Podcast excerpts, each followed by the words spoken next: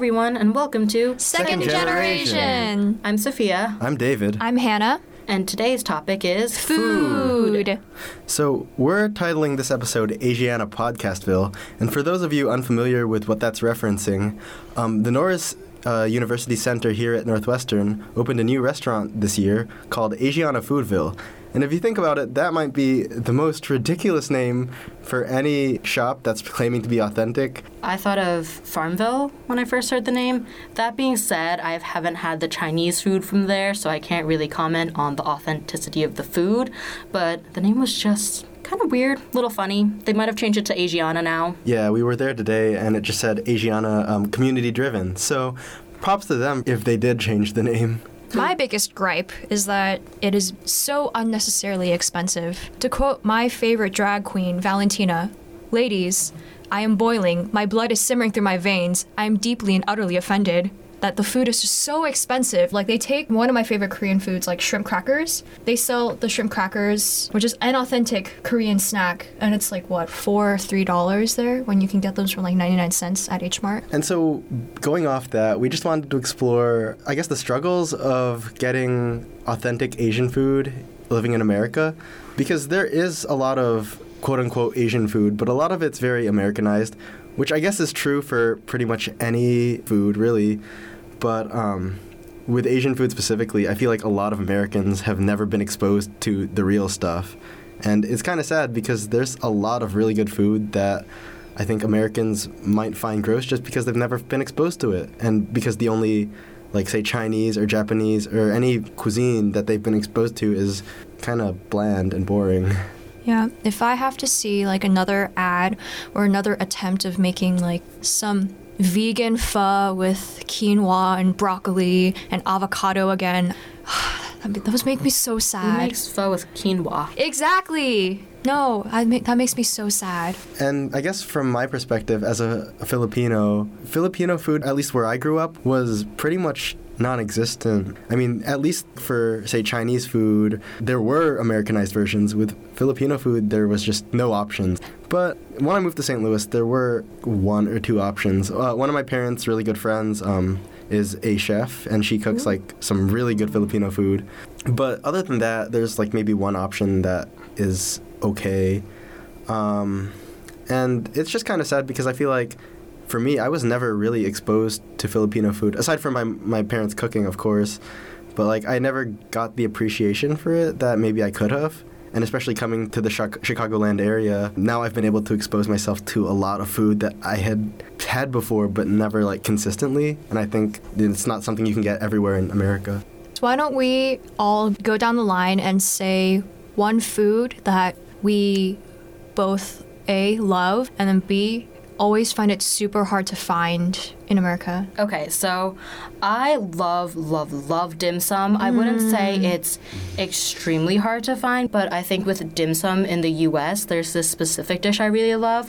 It's called lobako, and it's turnip cake. It's pretty simple, nothing too special, but I find that really hard to find here just because I think it is a little bit more traditional, so not every single dim sum place makes it. When we had dim sum in uh, the Chicago area, I literally screamed when I saw the lobako, and I don't know if either of you remember that. I do remember yeah, that. I remember like just jumping out of my seat and going like, I need that.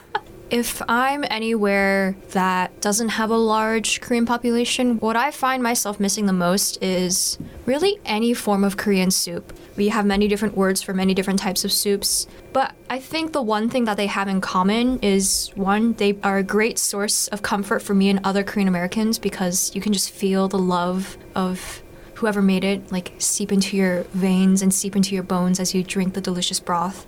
And also, part of the delicious flavor that comes from it, I feel comes from very specific ingredients in Korean cuisine that are just very, very hard to find if you're not in Korea or near a Koreatown. You know, growing up in the Bay Area where there were a lot of other Korean Americans around me, I never had any trouble going to a restaurant and eating a delicious soup of any kind. My favorite soup out of all the soups is this one called sundubu which is like soft tofu soup, and it's really good. It's like spicy, has like kimchi, has like this really soft tofu. And it's served like boiling, boiling hot, and while it's served to you, they usually put in an egg. They crack an egg in it while it's still boiling, and then you let it cook for a while, so then the yolk is still really soft. Ugh, it's so good. I feel that has a specific flavor, maybe because the way my mom made it when I was growing up, she used like very specific ingredients that she would get from my grandmother who lives in Korea and like who owns a farm in Korea.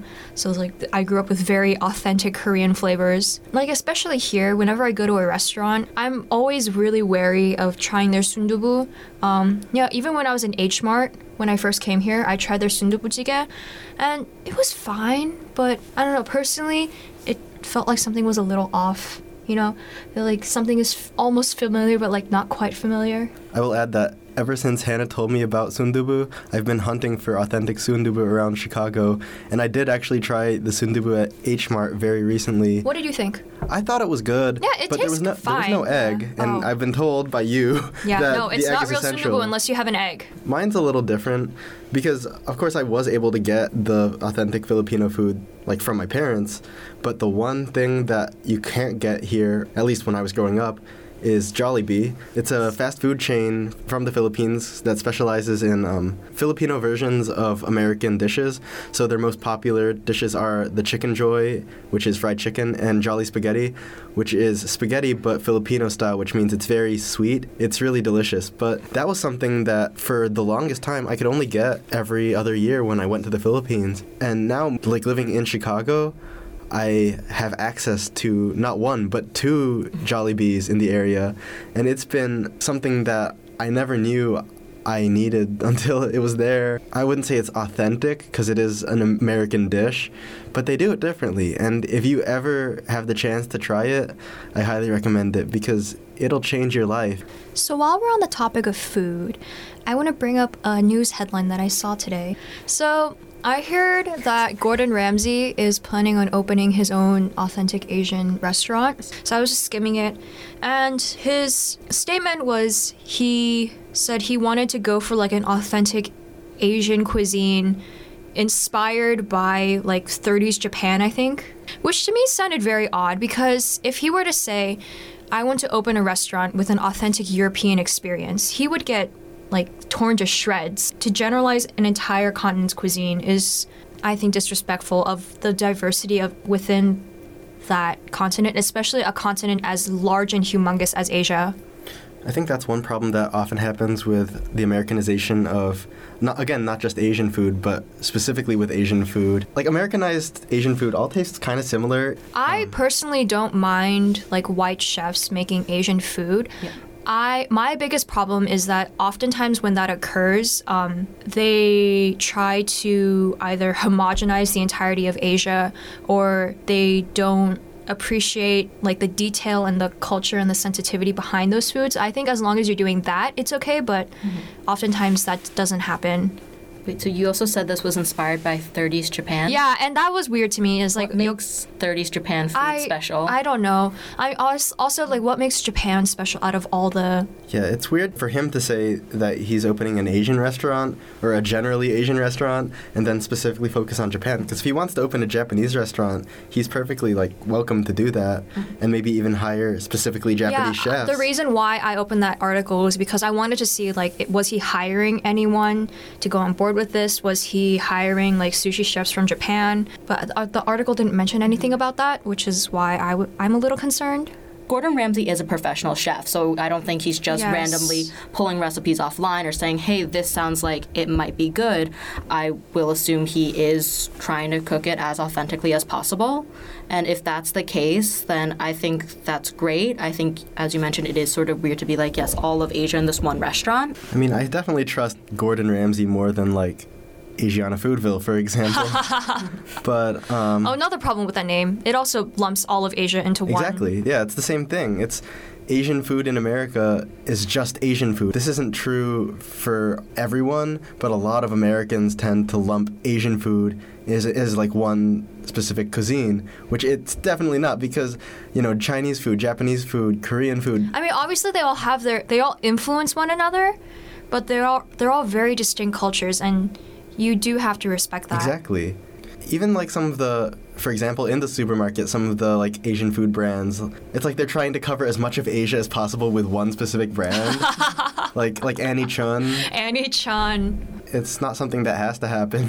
Americans who aren't Asian can develop an appreciation for Asian food and different Asian cuisines. If we can separate like Spanish food and French food Exactly. and German food, why can't we separate like Korean food and Chinese food and Filipino food? That's something that hopefully is getting better.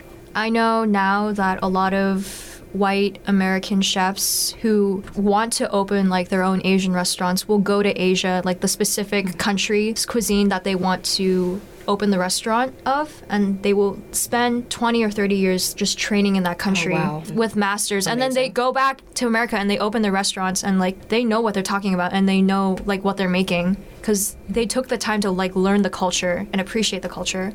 Um, so just wrapping this whole thing up, it's totally fine for Americans to explore Asian food. I mean, I, I want more Americans to like explore different cuisines and the cuisines that I hold really dear to um, to my heart. But we just want your experiences to be authentic. Exactly. We will be glad that more Americans who don't come from our specific cultural backgrounds.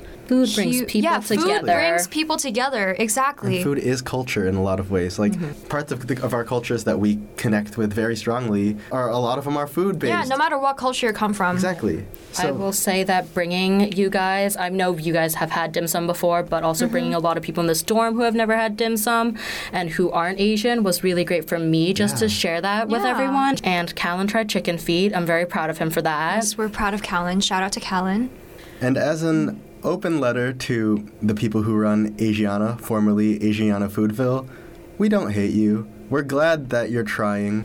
We appreciate the fact that you tried to like provide Asian food to the university, but to lump all of us into one booth at Norris is a little insensitive, specifically because my biggest problem with it is that you call it Asiana Foodville, but you don't include any South Asian food. So, moving things to food that we do love. Snack of the day! Yay! So today's snack of the day is Wei Ta Lai or Vitasoy. It's uh, this soy milk based drink. It's not actually soy milk. so they have other flavors too. They have a chocolate flavor, which I really like, a malt flavor, which I really like. You can probably find it at your local Chinese supermarket or local Asian market. I found my most recent pack at H Mart. That's where I found my first pack, and I did love it very much. I'm Sophia. I'm David. I'm Hannah. Thank you so much for listening. Our theme music was composed by Tenny Sang. This is NBN Audio.